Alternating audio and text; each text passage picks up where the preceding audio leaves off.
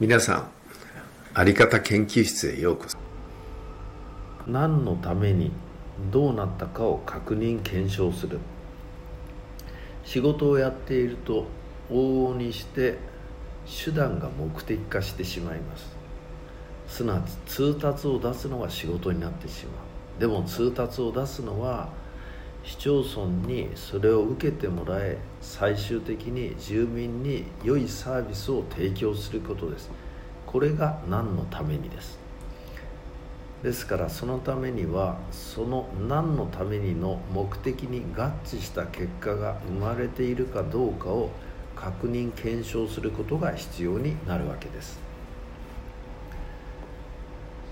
確認検証してみれば多くのケースは当初の思い通りになっていないことがたくさんあります。仕事をする時常に何のためにということを考えることです。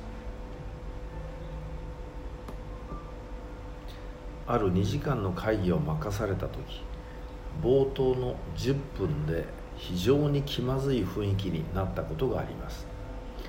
残りの1時間50分をどうするか。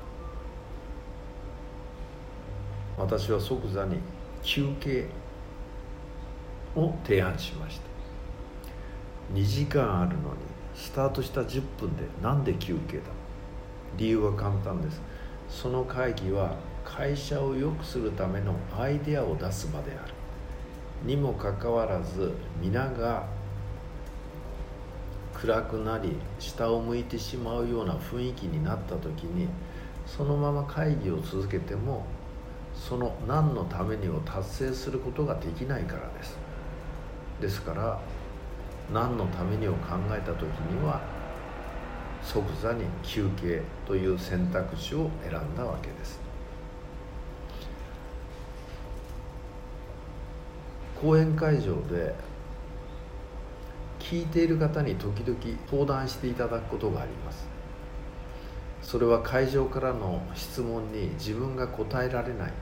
でもその質問に対して100人200人いるときちんと答えられる人がいるものです。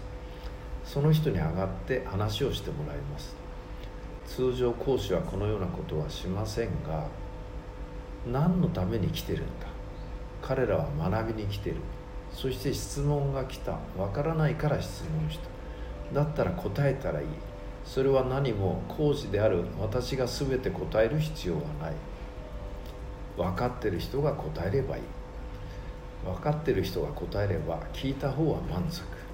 横で聞いている私も満足。誰一人不満は持たなくて済むのです。